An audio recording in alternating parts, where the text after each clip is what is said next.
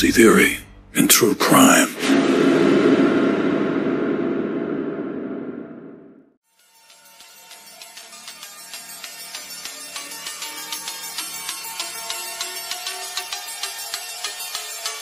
Coming to you live from the Mistopheles Studios, it's Dark Fringe Radio.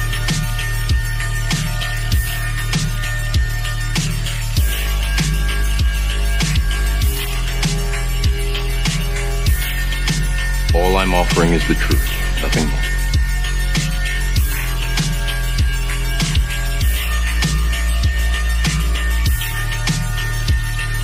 The disease, and I'm the cure.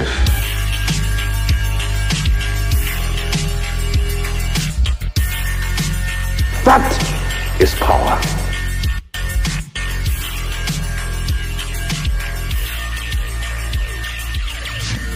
All right, everybody. Thanks for joining us on another episode of Dark Fringe Radio. I'm your host, Will Martinez, and I'm here with Jay Galosi, my co-host, as always. And welcome to 2024. Jay, how are you, brother? I am wonderful. How are Yeah. you, my guy? Good, man. I listen. Getting the, this year started on a good foot. Uh, we got a lot of um, people uh, requesting to be on the podcast, which is really good. Um, and um, we have a very uh, interesting guest tonight that we're going to actually have an interview with. Yep, Mr. John Kirwin. He is the author of the Conspiracy Theorist Survival Guide, a guidebook for persecuted truthers. And um, it's basically a, a book about how a person who believes in conspiracy theories, uh, you know, can really Navigate life. yeah, you how to nav exactly navigate life. And some of the people in your life may not, you know, um, Navigate with you. navigate with you. That's a good way to put it, Jay. Uh, or um, like uh, understand what you're talking about, and maybe have a nefarious way of thinking about it, and ultimately putting their relationship with you to uh, ultimatums. And you know, it's how to you know basically deal with all that stuff. So uh, we're going to talk about that a little, little bit later here in the podcast. But first, Jay, I just wanted to remind everybody how can they listen to this wonderful podcast here, Jay, that we do every week for everybody. You can catch us exclusively on Spreaker. You could also find us at other places you might find podcasts. You can definitely get all, all of our content, which is the best of the best that That's right. ever was, there ever will be, that could ever do it. Uh oh. Darkfringeradio.com. There you go. There you go. I couldn't say it better myself, Jay. Thanks so much. And uh, yeah, that's exactly where you could find all our stuff. And also, if you could, uh, check us out on YouTube and you can watch the actual episode and see our faces and see the people that we're actually interviewing. Uh, of course, at Dark Fringe Radio on YouTube. So make sure you go there, you subscribe, and you like all our stuff. We really appreciate that. We appreciate the you know the the support when you guys do that. It just helps us out tremendously so thank you. Um yeah uh jay so uh we're gonna get into it here uh in a minute with uh mr john kirwin.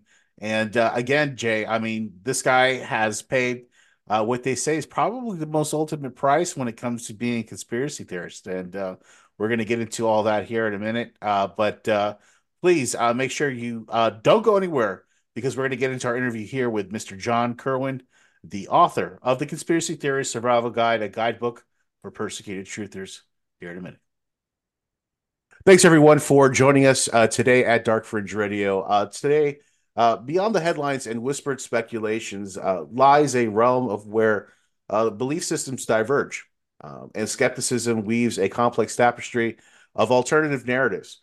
It's a space occupied by individuals who uh, by their very nature, question the status quo. They're called the conspiracy theorists. Uh, we confront the intriguing uh, intersection of personal uh, convictions and interpersonal relationships and how that all works. Uh, how do these individuals navigate the delicate balance between their unconventional beliefs and the bonds that they share with family and friends? Or even worse, when they become ostracized by the same people that are closest to them. Um, in this exploration, we aim to unravel the threads that uh, tie the lives of conspiracy theorists to their closest connections, uh, shedding the light on challenges, tensions, and the unique dynamics that unfold within the sphere of personal relationships. Uh, join us today uh, as we're embarking on a journey to understand the impact of the conspiratorial thinking um, on the familial and social landscapes these individuals inhabit. Uh, to help us along this journey, our guest today is Mr. John Kirwin, author of the book entitled The Conspiracy Theorist Survival Guide. John Kirwin has served in full and part time ministry as a worship leader and a pastor, and uh, was a day trader. Uh, but the results of his beliefs, of course, uh, cost a heavy toll in his personal life. And now to help us to you know guide us through the treacherous waters of being a hmm. conspiracy theorist, let's give a big round of applause uh, for our guest, Mr. John Kirwin. John, thank you so oh. much for coming on Dark Fringe Radio. Yeah, it's great to be with you guys. It's a great intro. Thank you. I and, uh, appreciate uh, it. Looking forward to a great conversation. Sounds like we're all on the same page for sure. 100%. 100%. Read your book. Uh, you sent me a copy. I'm very appreciative of that. Um, and I was really able to, you know, dig deep into a lot of the concepts that you're talking about. It's kind of funny, you know, um, I've been doing my podcast here for over seven years now, and uh, you know we talk about a lot of the same stuff that you you mentioned in the book, and it's kind of funny. It's kind of like almost like opening back, uh, you know, a scab in a way because you know I kind of went through some of the same things, not exactly what you went through, but some of the same things um, that you went through as far as you know your relationships are concerned or relationships with people that that are close to you. Um, let's talk about let's let's go back uh, first before we get into all that to the genesis of what uh, kind of got you down the conspiracy theorist uh, rabbit hole, as they say. What uh, what was the maybe the the incident or maybe uh, subject matter that kind of got you into this whole thing? Yep, yep. It's a it's a very common story uh, mm-hmm. for many of us. We're kind of sailing along, doing life. Mm-hmm. We haven't really woken up yet. It's one terminology we use. Mm-hmm. And then somehow it just seems like God taps you on the shoulder and he says, "Hey, did you notice that? you know, whatever it is." Uh, yeah. For me, it was the uh, Federal Reserve wasn't federal. Mm. Mm-hmm. Yeah, and it's a very interesting topic. My experience that I went through after realizing that is actually turns out to be very similar in that what I did then, once I realized that all of the government officials knew it wasn't federal, but that they were pretending it was. Mm-hmm um, I realized, hey, all these guys are lying. And so then what I did was I said, well, if that's not true, what else isn't true? Mm-hmm. And what I now believe is that that is the genesis of your journey. That's when you become born again, essentially. You become converted from a, the, what we call the unconvinced or normie, which is sort of a derogatory term, but they named themselves normie, uh, to this other group, which is called the truther. Mm-hmm. And the basically the definitions of the two categories. The normie or the unconvinced doesn't know and doesn't want to know. Mm. So they're they're in willful ignorance. They have shut off their brains. They don't look. Whereas the truther now is questioning officialdom. And they're saying, well, that's not true. What else isn't true? When you start turning over rocks, mm-hmm. and all of a sudden you realize, oh, that's a lie, that's a lie, that's a lie. And and just like you said in your intro, what we're talking about today is not whether or not the moon landing was faked. Okay, we're talking to the people that know it's faked, right? But the people in your life don't know it's fake.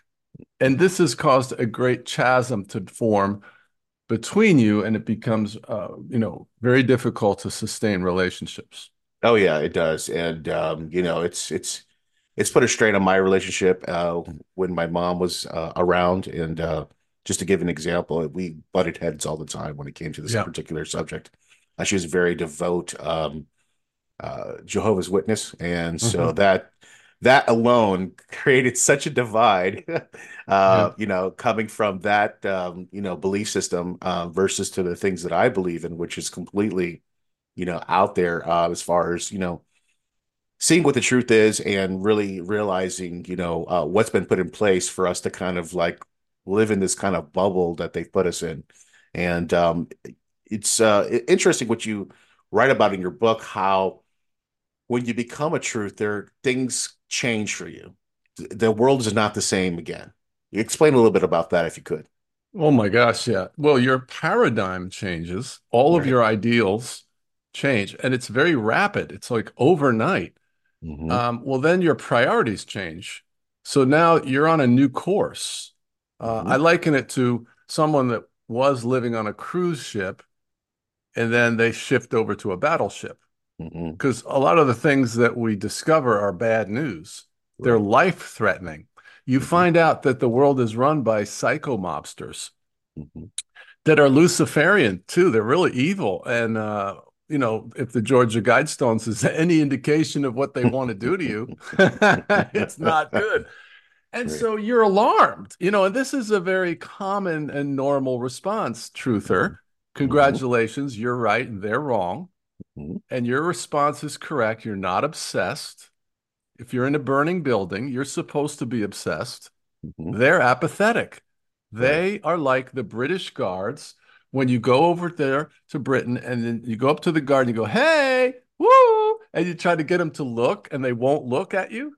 Mhm. That's what normies are like. And it's extremely frustrating. No, it is. It is, and it's uh, it becomes it, it creates a dichotomy uh in you know uh, you know the relationships that you have, like you've mentioned many times in your book. Um, you know, uh, it's it's it becomes very stressful, as you mentioned, and there's a lot of things that go along with it. Um, going back to something that you said earlier, um, you talked about the moon landing. I know we're not here to uh initiate the uninitiated, as they say, but give me some of your thoughts about the moon landing and why you think it uh why you've come up to your personal conclusion. I mean, I have my conclusion. We did a whole podcast on it. Matter of fact, me and my co-host um, are completely different sides on on that particular uh, discussion because I'm a, uh you know I'm a believer that we've never been there. I don't think we can get past the Van Allen radiation belt or Mhm. even past the dome, as they say. But Yeah. uh, yeah, what what is your what is your you know points of contention when it comes to that particular uh, you know as they say theory?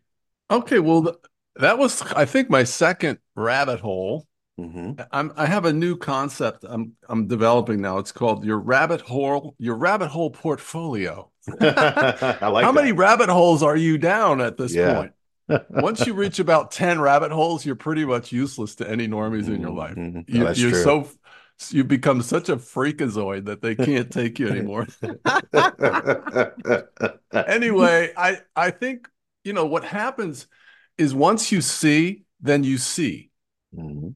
So a filter comes off. A great way to understand it is if you've ever decided, let's say you're going to buy a Honda Accord. And then all of a sudden, everywhere you drive around, you start noticing Honda Accords. Well, that's the reticular activation center of your brain. It filters out anything that's inconsistent with your paradigm. But once your paradigm changes, you start to see more, and it's really magical. So um, here I come. I'm now sort of asking questions. I'm I'm questioning officialdom. Okay, Mhm. I'm saying I don't. You know, if that if they lied over here, maybe they're lying over here. So now my mind is open, and I go and I start to look at the the videos on. Uh, you know, the moon landing is fake, and it took about five minutes. Yeah, it wasn't long, right? I mean, I'm like, how did we Yeah. never see this before? Mhm. So one of the most really bizarre things is the lesser magic and the ability of the elite to get us to shut our brains off Mhm. because the the matrix it, it has a physical construct to it. Mhm. You know, we live in this corporal realm, but it is definitely a metaphysical thing. Oh yeah. It, it's like a bewitchment. Mhm. And it's only by the grace of God that he taps you on the shoulder and and just points it out. It's up to you then to stand in integrity. When you get bad news, you know, if integrity dictates how you're going to respond to it. So a lot of people don't want their happy life messed up. So when they see the same evidence that you and I see, they shut their brains off because it's too painful and they go back to loving the world, basically. Mhm. Right. So it's kind of like that ignorance is bliss kind of thing, like in the Matrix, Oh, where yeah. where the guy meets up with the agent. He's like, you know what? Ignorance is bliss. I'd rather stay in the Matrix and just, you know, believe whatever it is, you know, believe this pie in the sky kind of thing. And I can see what you're talking about. I mean, it's amazing that, you know, that people, uh, you know, stick to their to their roots that way.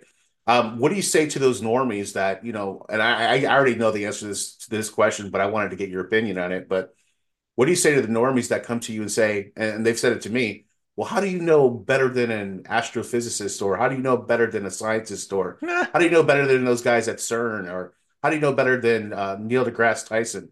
What do you say to those people? I actually have a, a subchapter in my book called I Mhm. Know More Than All the Astrophysicists. Yeah, yeah. Um, well, Tesla, I can't quote it. Per, maybe I can pull it up real quick. Basically, Tesla, who was probably one of the smartest guys that ever lived, is said that scientists have exchanged truth for endless equations and they wander off into things that have nothing to do with reality. That's basically what he said. So what happens is you get these appeals to authority where scientism is either complete conjecture or prepackaged bold-faced lies. The Right. structure is lying to us. That's the first my, my first response. Mhm. So um, what you have to um, what you have to realize is that the got what I was going to say. No How do you what- know more than astrophysicist? Okay, so Right. an astrophysicist is is in a bad situation. He's got a mortgage and a and a car payment and a lifestyle, and he knows that if he sees the flat Earth proofs, because there's many PhDs and astrophysicists that have come out for flat Earth, for instance, Mhm, mhm. And they went to debunk it, and the more they looked, they couldn't find any curve anywhere they looked, and so what happens is it costs them their job. They were they were unfunded uh, they lost tenure they got fired you get ostracized it's hell on earth. Same thing with pilots. Pilots will admit secretly that the earth is flat but they won't tell you publicly because they'll lose their pilot license. Same with doctors. Doctors will lose their license. So so that's f- part of it.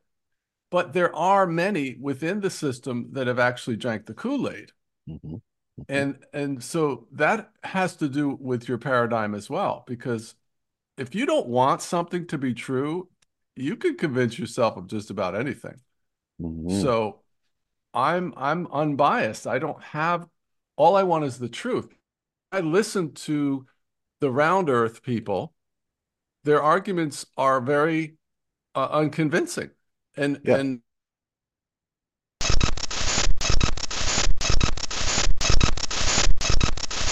It I don't want to be I don't want to be conspiratorial or anything, but No, but listen, it's happening, man. It happens. I mean, they're listening. They're constantly listening. I mean, give I'll give you a good example. Uh, you know, I was talking with a coworker of mine the other day. We were talking about what was it? Something completely off the wall. I mean, something that I would never research or search up in, in my entire life. And next thing I know, in my cell phone, it's popping up everywhere as ads. I mean, Yes. it's it's it's it's wild. Have you have you experienced that? oh yeah, the ads the your phone's listening to you, and then it Oh, yeah. throws you ads that Yeah. uh, are what you were talking about. Exactly. So crazy. But you know, going back to what we were talking about, you know, uh, you know, talking about how people say that, you know, how could we know more than, you know, these scientists? And, you know, you, you you've hit the nail on the head. And another example of that that I've seen lately is the, you know, the narrative of our history. You know what I mean? Um, I, I'm a big follower of Graham Hancock and how he talks about, you know, civilizations that basically have been covered up and, you know, how they keep pushing back the, the timeline of history. And, Yep. uh, you know, nobody really has a grasp of what really, when things happen. So it, to me, it just seems like, how can you believe, you know, what was told to us, you know, after discovering all these things now? But, you know, going back to your book, um, Wait, know, before there's- you jump, before you go Yeah. further, I want to make one other response to this because this is an important question. Yeah. That is, that's a very common question, and it's a actually a, it's a attack vector. mhm. Okay, so what they're saying is this is an appeal to authority. How can you know more than the astrophysicist? Who are you, you little peon? How dare you try to wade into such a topic? None of you're not reputable. Okay, now none of those things are proof. That's an a priori argument. That's a presupposition that because there's people with degrees, that what I'm saying isn't valid, but that's not proof. What's proof is that you can see a lighthouse from 50 miles away, or you can go anywhere on the earth and you can see 50 miles or 100 miles anywhere. Well, if if what NASA is telling us is true, then that shouldn't be possible. That's proof. So once the astrophysicist tells me how that can happen, then I can come back over to his side. But until he does, I'm a flat earther. I'm sorry, that offends people. But mm-hmm. the reason it offends people is simply because of pride. Because what you believe is if the earth, earth is really flat, then you'd have to be stupid to, bel- to have them tricked you into that. So I'm sorry, you know, have one good despair and get it over with, like the rest of us, because the Yeah. earth is flat. It it is, is. flat.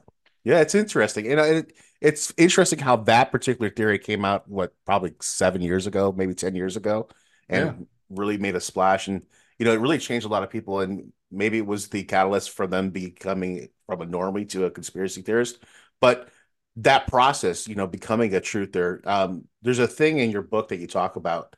There's a, a particular subject about consciousness and how that plays an integral part in the process of becoming a truther. Um, expound on that if you could a little bit. Of course. Well, what happens is we all have a conscience, right? The, It's the devil on one shoulder and the angel on the other. Don't do it, Will. Go ahead, do it, Will. You you should do it, right? so that's innate. It's it's built into us from God. It's it's the knowledge between right and wrong. So now you you're bouncing along, you're doing life, and all of a sudden, and we'll use the moon landing as an archetype for any conspiracy. It could be the government, it could be, you know, the underground bases, chemtrails, whatever, whatever the thing is. Okay. So you you realize that the the shot that all of these proofs are are fake. The the picture of the Earth from space is not a picture of the Earth from space. It's mm-hmm. 12 strips of data. It's a cartoon. They've been mm-hmm. lying to you. Then you see they gave a moon rock to the um, museum and it was actually petrified wood. They're lying to you. Piltdown Man mm-hmm. was a lie. That was a pig's nose and a jaw of a man. So these are proofs that they have a pattern of lying. So what does that mean? Well, that means they're liars. And that's wrong. Okay, but that's as far as the conscience goes. Mm-hmm. It's you're vexed by that. But now integrity steps onto the stage and you're forced to choose how you're going to respond to that. Mm-hmm. So um what what integrity is is basically morals that you have of, that you pre-established in advance that you're going to live by, like the Ten Commandments are an example of morals. Mm-hmm. And they're typically tied to God. Um, and so what what you say is, well, if they're lying, then integrity demands that I no longer clap for NASA like a trained seal at the next family gathering. Well, that's going to bring a hellstorm down on you. and this is where integrity steps in. Integrity says, not on my watch. I don't care. I don't care what the consequences are. I have integrity.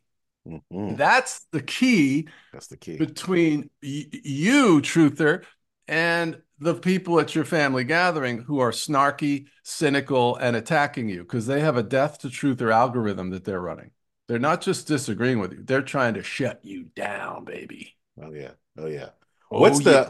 what's the common denominator as far as uh, what they call you as soon as they you know they run out of uh they run of run out of uh, you know things to deliberate. I mean, what's what do they what do they say at the end of the day? Which obviously once they call you this, there's nothing really much else you could really argue about. But what's the common denominator? I already know what it is, but please tell tell the Oh, listeners. well, there's a broad range of terms. I mean, of course, conspiracy theorist is right. the most ingenious and effective mind control term ever created. Thanks, is CIA. Oh my gosh, it's 1967 Bulletin hmm uh, put out talking points for journalists to repeat to try to quell the people that were questioning the um, Kennedy assassination. Right. And uh, one of the talking points was tell them that they're insecure and they gravitate towards these things because it makes them feel significant. How many times have people ever said that to you, Will? Plenty of times. yeah, and so those people, when they said that, they didn't realize that they were just regurgitating a talking point that was written by some analyst in a basement in Langley 50 years ago. Yeah. They thought Yeah. that was their own original idea. hmm hmm Yeah, it's and they always call you crazy. You know that Yes. they always divert to that. You know, at the end of the day, you know, once they run out of uh, you know, talking points, the last thing they always jump on is, oh, you know, you're the crazy one, you know, to believe in all these things. But um, you know, again, I want to talk about your book, uh, The Conspiracy Theorist, The Survival Guide. And of course, um, your website um, is actually uh, something that's pretty spectacular, by the way. Uh, wakeuporelse.com. I implore everybody that's listening to the podcast today to go check that out. Um, but this whole thing, this whole belief system that you've adopted, I've adopted personally uh, a long time ago, um, it's cost you a lot in your personal life. Let's talk about that if you could, if you don't mind, um, a little bit, and um, explain to me what what happened, and you know, um, what was your response to it, and how how did you uh, kind of like wade the waters of that? Mm.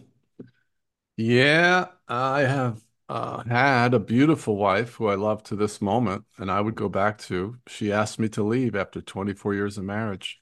Unbelievable. And about, I don't know, six months ago, I guess, we've been divorced now for two years, maybe a little longer.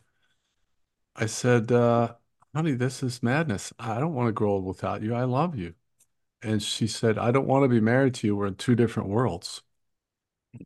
And I said, Well, if you found out that my world is true, would you apologize? And she said, Yes.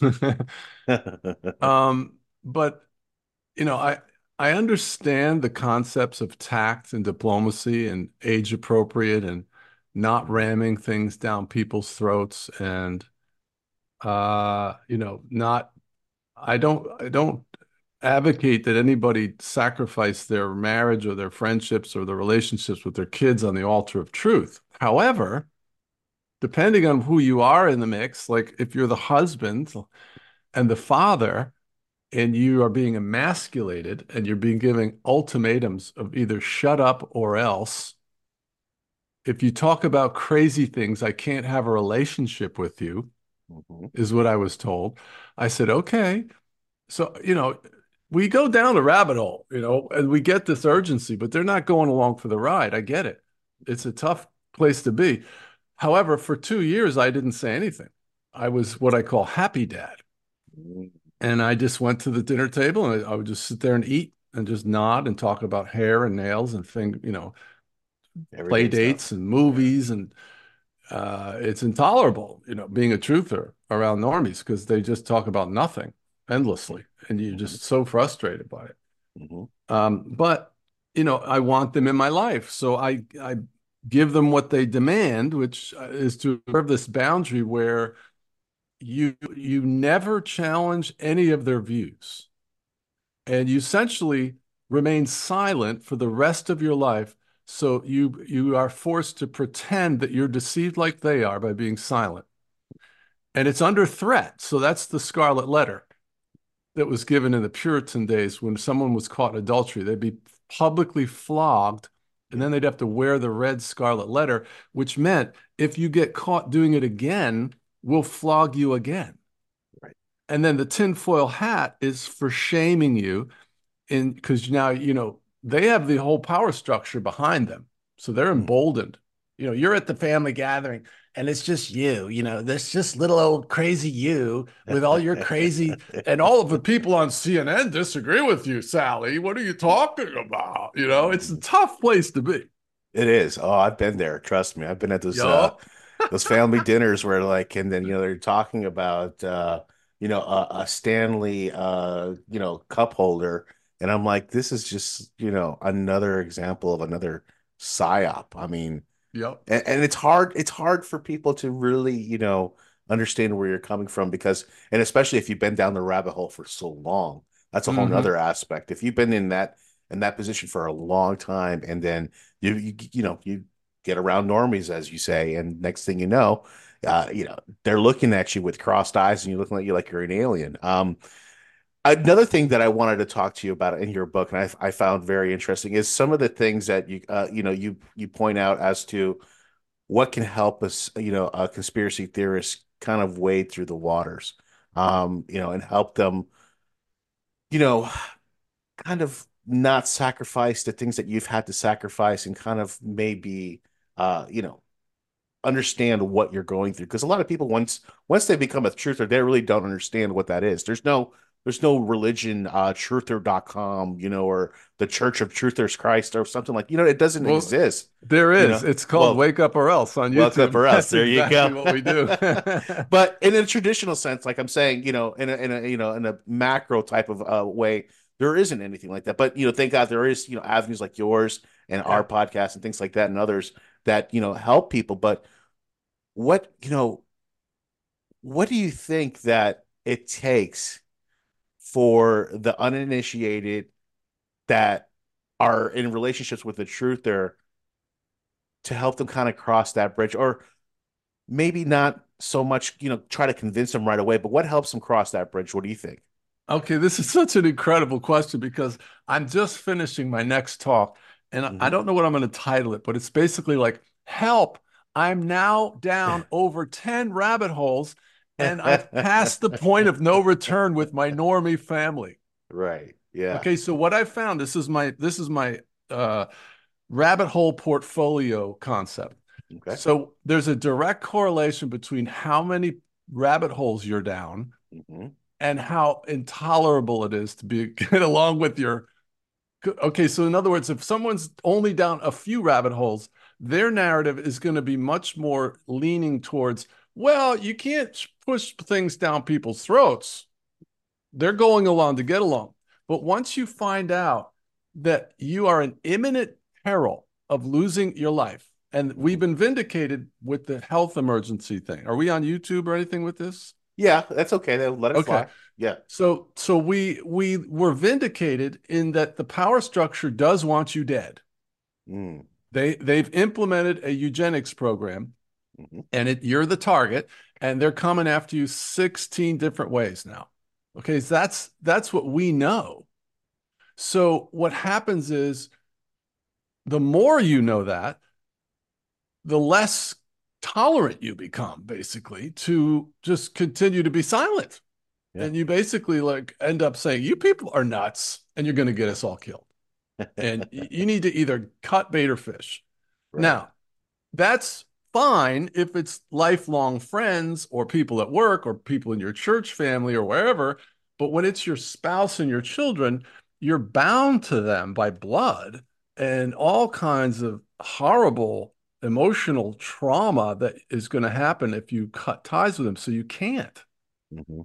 But yet, you are thrust into a dynamic with them that is intangible. There, uh, my answer to your question is that it's an irreconcilable difference because Mhm. what I found is because I'm a content creator, I've interacted with tens of thousands of people over the last seven years. And I probably have interacted directly with about 200 that have been divorced by their spouses Mm. over these th- things. Mhm. Re- Mhm. No, almost never the other way around. Hmm. Truthers don't divorce their family members or give them ultimatums, right? We don't say, "Hey, if you don't talk to me about these things I've discovered, I can't have a relationship with you." We don't say that. No, no, no. Because that's just doesn't make sense to do that. I mean, and we understand that. And again, you know, living in that construct of being a normie, it's so, like you said, it's irreconcilable because there's really no way you could break that, break that spell. Uh, and and and that's been, you know, like you said, almost like a bewitching. You know what I mean? Yes. It- So all If- you're all you're left with is what I call uh, slinking around, begging Mhm. for crumbs of respect. Mhm. That's all you're left with because uh, you know I, I was just emasculated. I, I Mhm. became a pariah in my own home because you're labeled as crazy. I literally had an intervention. I came home one night and my wife is in the sunroom with the pastor, assistant pastor, and the deacon, Mm. and they're having an intervention. My wife's saying, "You need to take medication." Well, and that's broadcasted to the to the kids. So dad's gone nuts.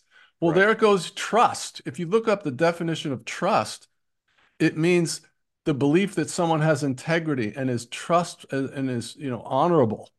So you're slimed, you're dishonored, you're diminished, and you're put into the corner with a dunce cap, and you can't function. And and so then all all you're allowed to do is like live out of this little two percent of you. Like what I noticed is the last seven years, one of my kids one time has asked me, "How you doing, Dad?" Hmm. They no longer ask me how I'm doing. because they don't want to open the door for me to open. start saying something crazy. So how do you have a relationship? It's a relationship ending mandate. Don't talk about what is important to you. Don't talk to me about you. hmm hmm End of relationship. hmm hmm All you do is flo- float around the edges and fun, fun seasons in the sun, and then and that and then that's it. There Mm. is no relationship. It's on them. It is. It is. Um, what do you say to um, what's going on right now in the political world when they use the word woke wokeness? Um, this is something that's become demonized as well, being woke and and and um, you know been put out there. Um, what do you, what's your opinion on something like that? Because again, it kind of speaks to the whole uh, concept of the the conspiracy theorist title. You know, is this something now that they're trying to use to as a leverage tool to gain more control over you? Uh, what's what's what's your opinion on this? Well, yeah, it's it's it's a religion. It's um uh, institutional racism. You know, I, Mhm. I'm against racism, but wokeism is trying to get me to bow my knee to this um, politically correct, uh, where I participate in your subjective view of reality, right? So you're a you're a man, but you're identifying as a woman. Okay, go ahead. Identify as a light bulb. No, no, you have to acknowledge that I'm a female. Well, that's my boundary crossed now. Right. So wokeism is is a uh, an attempt to strong arm you into being, you know, participating in their madness. Mhm. It's not, you know, um, me, you know, being racist. Mhm. To me, the most racist people are the ones that are talking about racism all the time. Right. Yeah. Yeah. It's so true. It is so true. And you know what? Uh, it's it's funny how, you know, um, once uh, somebody becomes a truther and um, their their circle gets a lot smaller. Mhm. and you become, as we've talked about, ostracized. Uh, you've you you know you're ridiculed on social media. You know, as being a content creator myself, you know, I post things that are controversial or outside the normal thinking or alternative view. And first thing that I'm called is crazy. Yeah. Of course, that's the number one. Crazy. Tinfoil hat, that's another one, of course. Um, you know, uh, the list goes on and on, but continue to be ridiculed online just because I'm pointing out an alternative view on something that goes against the norm. And when something goes against the norm, it's very hard for the normies to kind of wrap their heads around that. Let's go back and talk about what can we do as conspiracy theorists? What what are some tips that you can give us that can can guide of, you know, help us, you know, uh not, you know, fall into any some of these, you know, pitfalls and help us guide us going through, you know, uh you know, through life and and and trying to, you know, secure our relationships with the people that we love. Yeah, that's a great question. Um, first of all, just the validation hmm um, is important for your sanity. Like when I found out that my experience wasn't me so much as because it's it's essentially a universal response that we all have. I mean, I get posts almost every day. Yeah, John, my my kids don't talk to me either. Think about that. Yeah. Your Yeah. children don't talk to you anymore. Well, you must be, you know, it's uh, really you. No, Mhm. no. I mean, I've got issues just like anybody else, but I didn't leave. I was asked to leave. I didn't break up my family. Mhm. I didn't Mhm. put ultimatums on my kids. Right. So, um, however, the, like I said, the last two years I was in the house, I was silent. Uh, but what would happen was I would be watching TV with them, watching a movie or whatever, and the term conspiracy theorist would be invoked on the TV, and everybody would kind of look at me and snicker. Well, Mm. I realized this is not cool. I mean, I'm I'm trying to observe your boundary. I'm not bringing this up. And so uh, what I came up with is this, and a lot of people told me this has really helped them. I came up with this. If you invoke if you're in my presence and you invoke the term conspiracy theorist, crazy, kook, fringe, ridiculous, nonsense, any of those do, like snarky types of concepts, I hold up my finger and I say, Excuse me, I may be mistaken, but I'm not crazy. And I'd appreciate it if you didn't use that terminology in my presence because it's very insulting. hmm hmm That's my boundary. Right. Right. Okay, here's another one. I was told, Dad, if you talk about crazy things, I can't have a relationship with you. All right, now the problem with that relationship ending mandate is what what do you consider crazy? So I ended up making a list. It's in my book. Mhm. It's three pages long uh, in a Word document of what I think you would consider crazy if you knew what I believed about it. Simulated sun, chemtrails, underground bases, Luciferian elite running the world, South Pole Treaty. I mean, just on and on and on, right? So that means we can't talk about Trump. We can't talk about taxes. We can't talk about gravity. We can't, all the science stuff, politics, military, all geopolitical. Mhm. It's three, basically, it's everything. Mm. Now, what I tried to do is give one of my kids the list and said, look, I'm, I'm trying to comply with your uh, issue, your, your boundary, but you know, here's what's happening. And this just happened about a month ago. Oh, okay. I'm told don't talk about things that are negative or controversial. And then I'm sitting there with one of them, and they start bringing up a school shooting where a trans person shot up a Christian school. We know that was false flagged. The, the video was obvious that it was fake. There was all these anomalies. So what does that mean? So you're being told basically this: don't talk about school shootings, and then you're brought into a conversation about school shootings. Mhm. So how do you supposed to handle that? Right. Okay, because what I, I'm willing to do is I will I'm willing to not bring up school shootings. What I'm not willing to do is if you bring it up, I'm not willing to mouth and parrot the words that I think you want to hear. Like I'm not going to bullface lie and clap for NASA or whatever it is. So mm-hmm. another ma- boundary that I've now established with my kids is this. I'm not I'm not going to try to convince you of anything. I'm not your savior. I'm not your mentor. Unless you, you know, start asking me questions and apologize. First, you have to apologize to me for the disrespect that I've been dragged through. And then you have to start asking me intelligent questions. Then I can help you. Okay. But aside from that, I've turned you over to the care of God. Okay. So I'm not going to talk to you about anything except happy things. However, if you bring it up, you're going to hear what I have to say. So I got to walk on eggshells around you. Now you got to walk on eggshells around me. Now, Mhm. here's my last point. If that offer is unacceptable to you, now this is what I told my children. I accept your terms, which means we won't have a relationship Right. Yeah. Because that's what you told me. You Mhm. told me if you talk about crazy things, I can't have a relationship with you. My response is, okay, we won't have a relationship. Right. Yeah. Yeah. That's where you have to kind of cut it at the end of the day. You know what I mean? Eh, eh, there's there's a line in the sand, and I get it. I totally understand where you're, you're coming from. Let's talk about uh, uh you know uh something that you just touched on there for a second, the concept of false flag.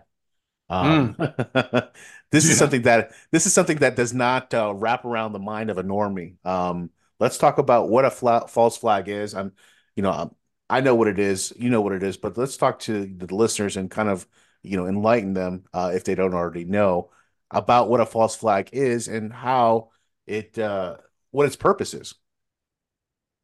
Well, they've been used uh, for centuries, of course.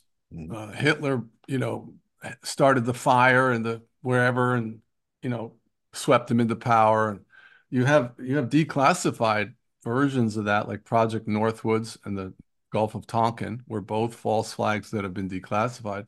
Project Northwoods is unbelievable. It was the Yeah. military industrial complex wanting to, you know, have a perpetual war going, and they were willing to bomb and attack civilian targets in the US and blame it on Cuba to start the war.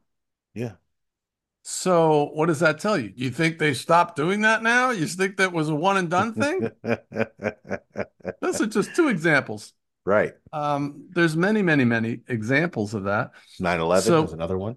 Well, sure. I mean, Yeah. that's like so- absolutely. That's uh, what got me into the whole conspiracy theory realm. I mean, uh, you know, before that it was the JFK theory, but I was still kind of on the fence.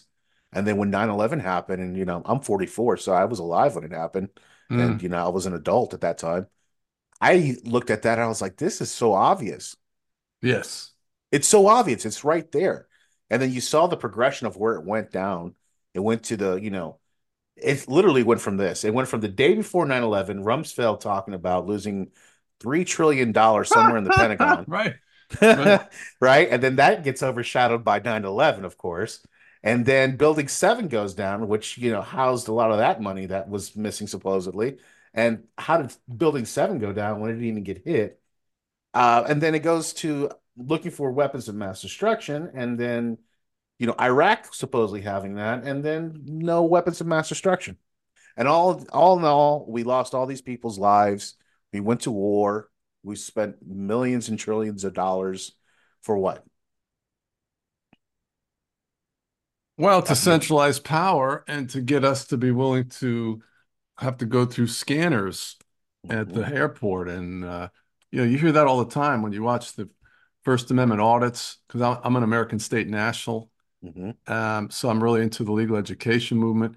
mhm. And, you know, you see all of the cops always invoking this concept. Well, now th in these days with 9/11, you know, we have to violate your First Amendment rights Mhm. and your Fourth Amendment rights. It's it's it's you know, we have permission to enslave you now. That's what they're saying. Right. Yeah. Yeah, Um, you're right.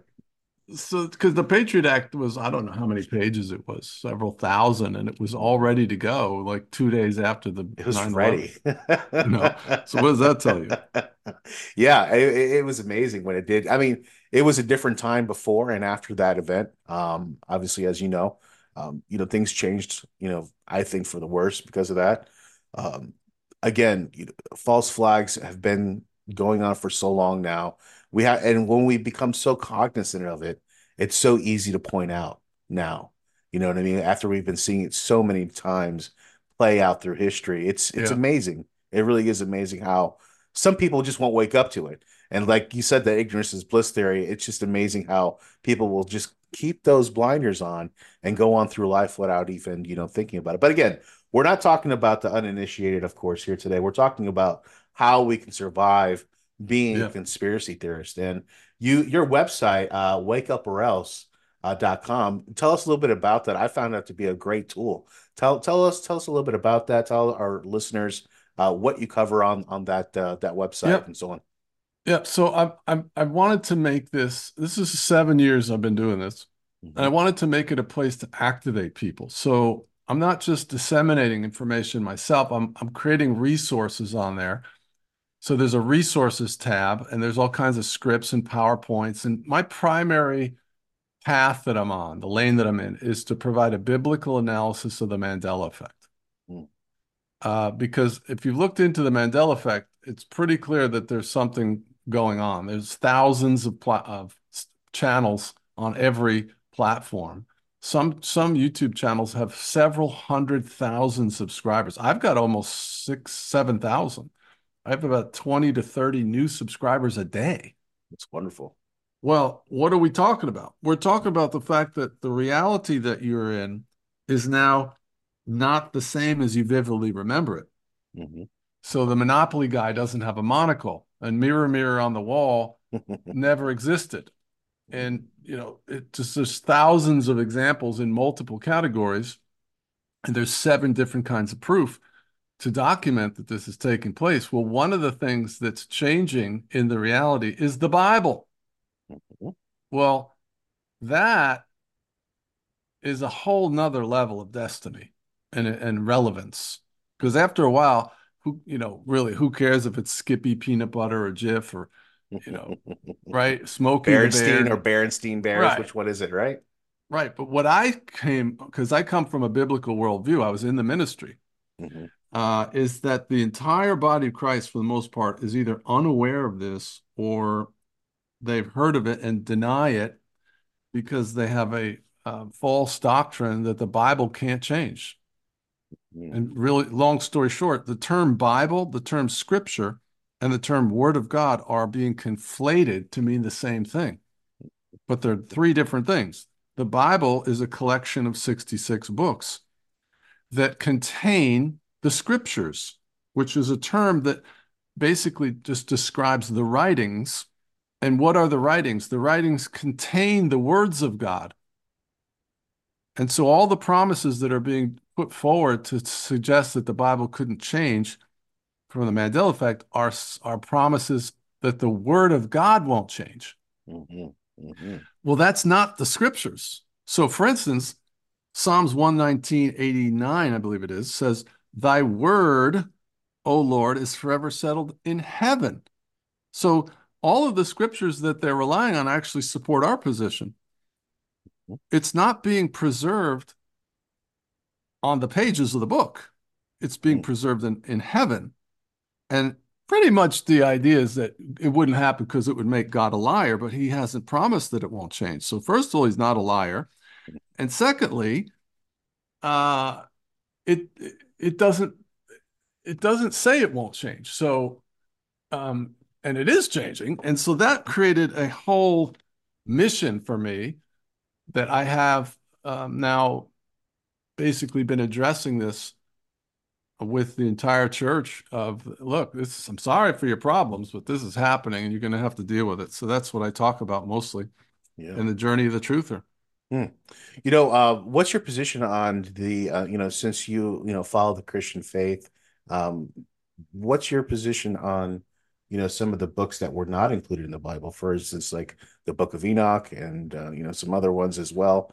What, what do you say to, you know, people who, who don't even know about that? I mean, I knew about the Bible growing up, of course, you know, but I didn't know that there was other, these other texts that were out there and that you know were supposedly part of the Bible and were taken out and, omitted or whatever the case may be. What's your position on that? well enoch is a very unique book in that it, he was a he was a patriarch and he was a superhero patriarch because he's one of only two that the bible says he was raptured he had his own little personal rapture It says he walked with god and then he was not for god took him and he's quoted in Jude. His writings are quoted, so it, it, his book is at the very least prophetic. Uh, and and the church history tells us that the early church did embrace the Book of Enoch as you know the writings. It was inspired, is the Mhm. term we use. Mhm. Um, but it's it's vehemently attacked by most Christian leaders as being, you know, anathema. Is if you invoke the term, you're immediately attacked, and I, that makes it suspect to me that maybe it's supposed to be in there. Mhm. You know, if you study the canon, how the canon came to be, and even the Bible, you know, um, King James was gay, and there's all these questions around the thing. But my my position is this: I was converted by the Bible my life changed overnight and I met Jesus. I met the author. So I have no question that the the what was given to the original authors was inspired. And I, I now have proof of that. Uh, it's a book called Math Proves the Bible. Mhm. And uh, it's so unbelievably, absolutely cut and dry that the book was net could not have been written by man. It's a supernatural book written by a deity, Mm. not ETs or anything like that. Right, right, right. Um, so that makes the biblical narrative uh, extremely authoritative. Mhm. So we're not in a simulation. Mhm. If the Bible's true, you're not in a well, you could be in a simulation, but it's just God that created it. Um, and so from that point, um, you know, I don't try to defend the Bible as being perfect and inerrant like the King James only preserved word Baptists do. I think they're they're pushing an agenda which is not realistic. it's sufficient for you to come to knowledge of God and know what he wants you to do. But it's fairly cryptic. Um, it's a hodgepodge of 66 books by 44 authors over 1600 years on three continents. Now, but it reads like one book. Mm. And it changes lives, and there's a church on every corner. So there must be something to it. Yeah. Yeah. Let's be honest. I mean, there's a Yeah. lot of people that shape their whole life around this book. So don't just blow it off like it's nonsense and oh, there's hypocrites in every church. Well, there's hypocrites at the supermarket. You still go get some. Absolutely. groceries, right? Oh my God. Yeah, yeah, yeah. You're absolutely right. You're absolutely right. Um, you touched on something earlier. Um, you being in a American state, of- it was Yes. American State State, National? National. National. Yes. and you talk about it in your book too. You talk about a little bit of the process, uh, Yeah. the processes as you know to become one uh, of, of that stature. Um, talk a little bit about that and how you know your your website kind of you know helps with that as well, and uh, you know explain exactly if you could Mm-hmm. what that is. This is fascinating. It's another humongous rabbit hole. And it's one that I really like because it's kinetic. So, as content creators, our hope is that we will free people's minds. And then there's sort of a trickle down, trickle down effect where we then impact the world, right? Uh, but this one actually puts real solutions in your hand. And basically, what it is to understand it, it's very simple. Uh, this is the analogy I use. If you go to Walmart and you're a customer and you're in the grocery section and the manager comes over and he says, Hey, Will, I need you to take this, or he says, he doesn't know your name. Hey, you, take this broom and go sweep up in the back. What are you going to tell him? You're nuts. I'm not doing anything. Right. Yeah. He has no jurisdiction over you. However, if two weeks prior you'd come in and filled out a job application and you were you were accepted, mm-hmm. now you got a name tag on. Now he comes over and says, Hey, Will, I need you to go take this broom and sweep up in the back. Now you're going to comply because you want the paycheck. All right. So we, as you know, United States citizens, have been tricked into working for a corporation called United States Inc. But it's worse than that because the city that you live in has a Dun and Bradstreet number. The county has a Dun and Bradstreet number. The state has one. And then all the, the DA, all the way down to the dog catcher, the court system, the police department. You can look it up on Dun and Bradstreet's number. It's how to do it is in my book. And you'll find that, let's say the judge, you go to traffic court, the judge is an employee of a privately held for profit business. So is the cop that pulled you over. He's an employee of, he's the manager at Walmart. Now, my question is do you work for the state? Are you an employee of the state or the city you live in? Mm. Are you? I think you are as soon as you're born. As soon as Well- that birth birth certificate is issued, I think that's uh I think that's the tying link right there. That's what, in my opinion. Yeah, it is. But like, if I get pulled over, the guy isn't God, right? He's not my daddy, Right. and I'm not his property. So what right does he have to tell me to do anything?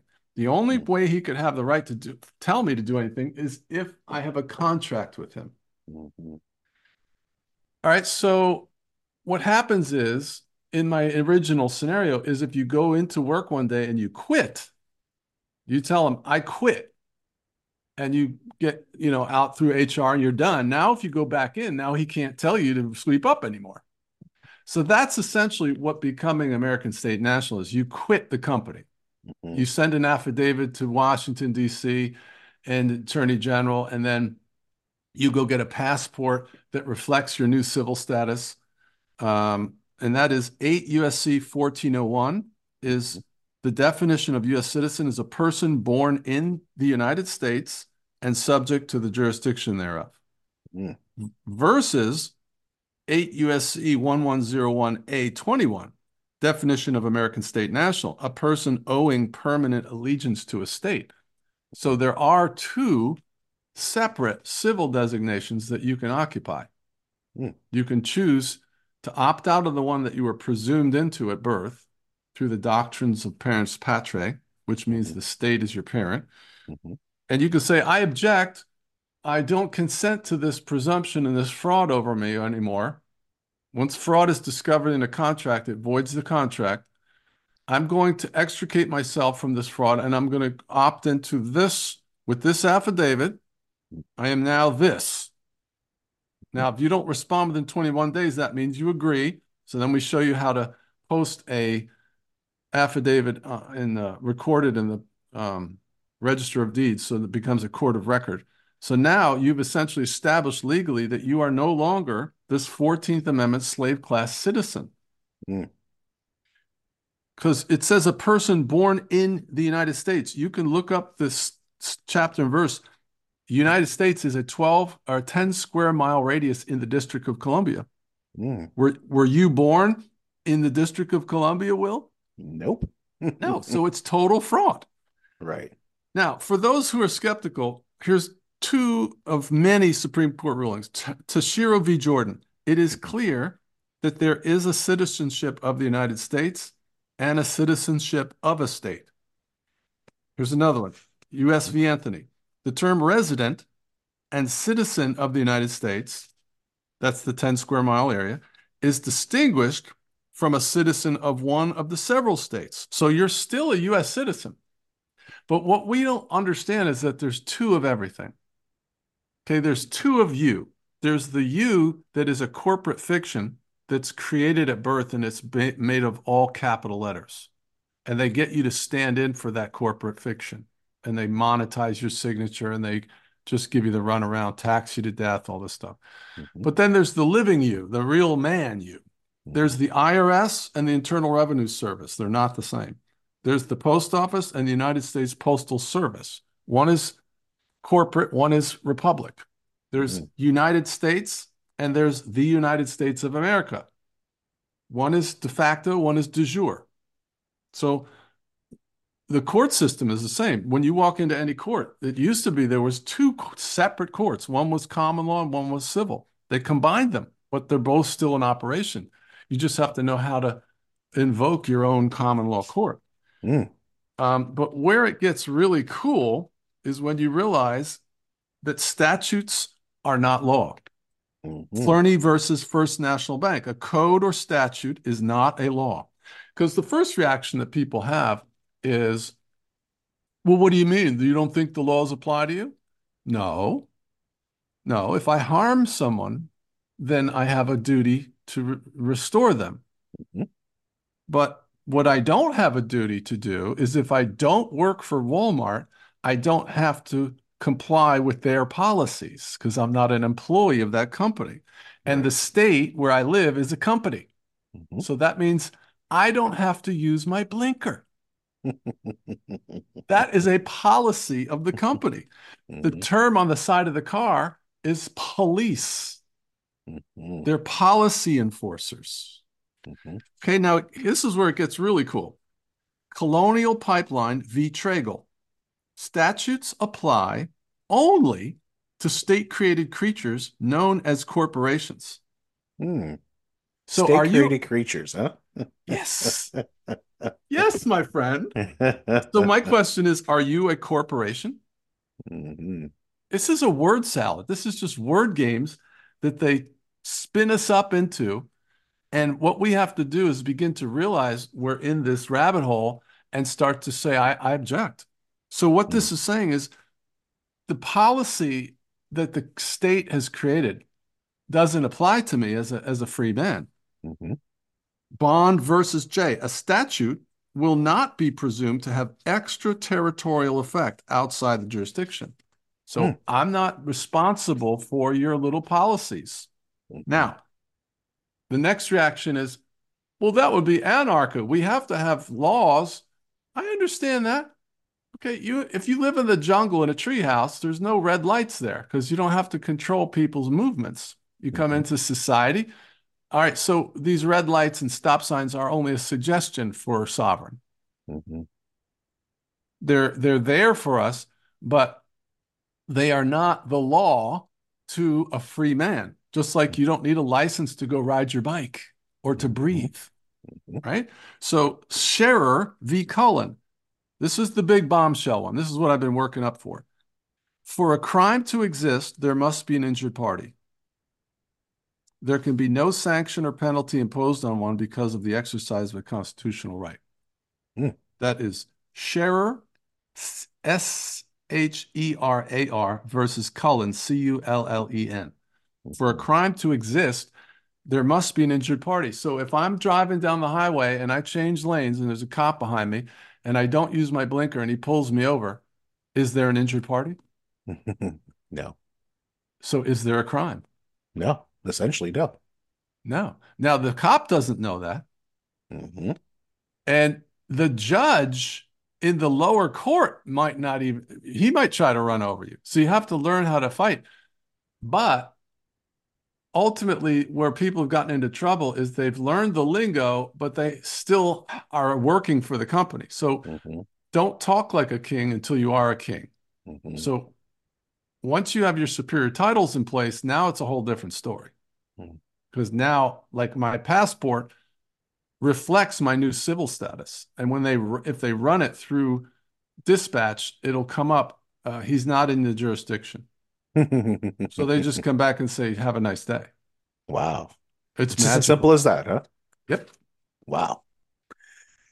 Again, these are things that are not taught to us. Um, No. you know, these these are concepts that are never brought up to us. These are things that are not ever talked about, explained. Um, and it's, it's up to us to figure out these things out.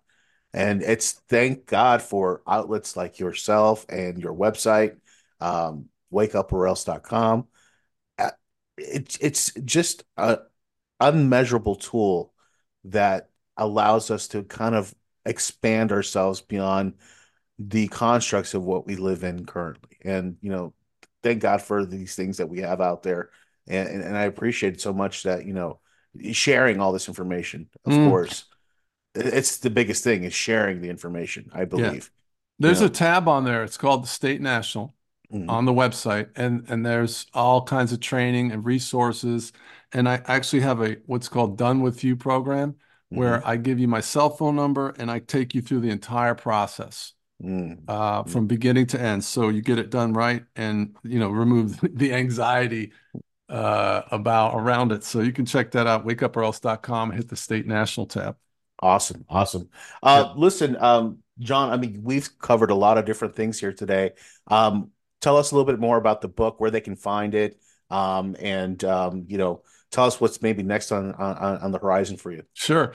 Yeah, the the book's actually available in paperback or audio. You can get it on Amazon, and um, it's called The Conspiracy Theorist Survival Guide, a guidebook for persecuted truthers. You can also find it from my website, wakeuporelse.com. And then my YouTube channel is Wake Up or Else on YouTube, and we're on Rumble and all the other platforms, but most of it's on there. Mhm. And we do live streams so you can participate. We also have a Friday night truther hangout on Oh, freeconferencecall.com. Hmm. So trying to create fellowships which are emu- you know emulating a church environment essentially, but we're we're a Christian fellowship for the truther community. So you Hmm. believe in God and you're walking with Jesus, but you also believe the earth is flat, and the Mandela effect is real, and the you know underground bases, chemtrails, all that. You're you're a rare bird. Okay, you're Yeah. in another world from church. the church which, by the way, which by the way is okay. By the way, Yeah, yeah, It's okay. Exactly. it's all right. It's It's all right. well, John, Oh. thanks so much for coming on the podcast. I yeah, mean, man, it's a really great interview. Thank you. Yeah, no, thank you. And uh, you've really enlightened, uh, you know, myself and kind of like, again, like I said, uh, you know, gone back to the whole process of, you know, going through the whole conspiracy theory, uh, uh, evolution, uh, as I would say, personal evolution in everyone's lives.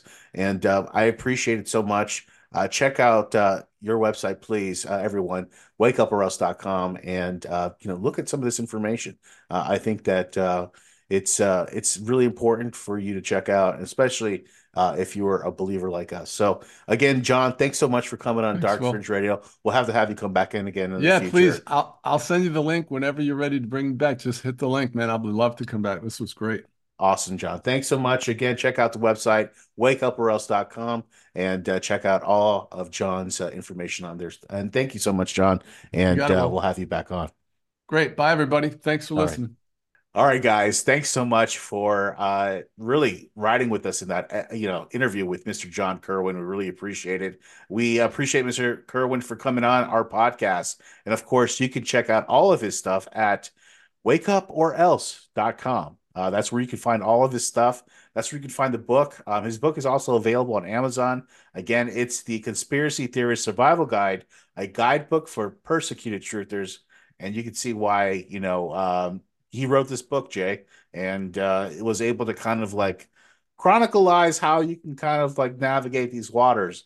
Um, you know, being somebody who kind of thinks outside the box. So, um, again, Jay, where can everybody? Somebody who thinks outside the box. I can, you know, that yeah, would be, that would certainly be how I would describe us. And my Yeah. guess is our Yep. listeners. Yes, if you uh if you prescribe to this podcast, if you listen to us, if you like our kind of view on reality and our skew skepticisms, uh, then my guess is uh, this John Fitch's book is going to be right up your alley.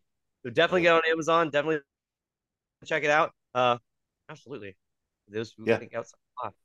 Yeah, Jay, I'm gonna actually send you a copy of the book that he sent me. Uh, it's digital, but it's really good, and um, you'll get a good read out of it. It's not a long read.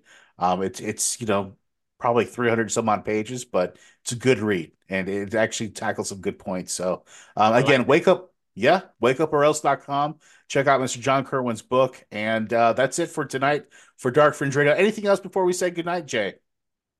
Uh, friends, let's try to keep ourselves together. Uh, let's let's not let's not go causing problems where we don't need to cause problems. And this is a self realization of just the afternoon. So please be nice to your neighbors yeah. Uh, a- and have a great night.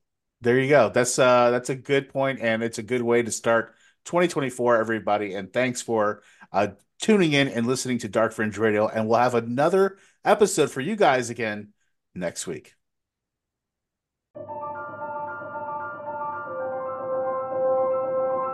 Dark Fringe Radio. Your premier source for the paranormal, conspiracy theory, and true crime.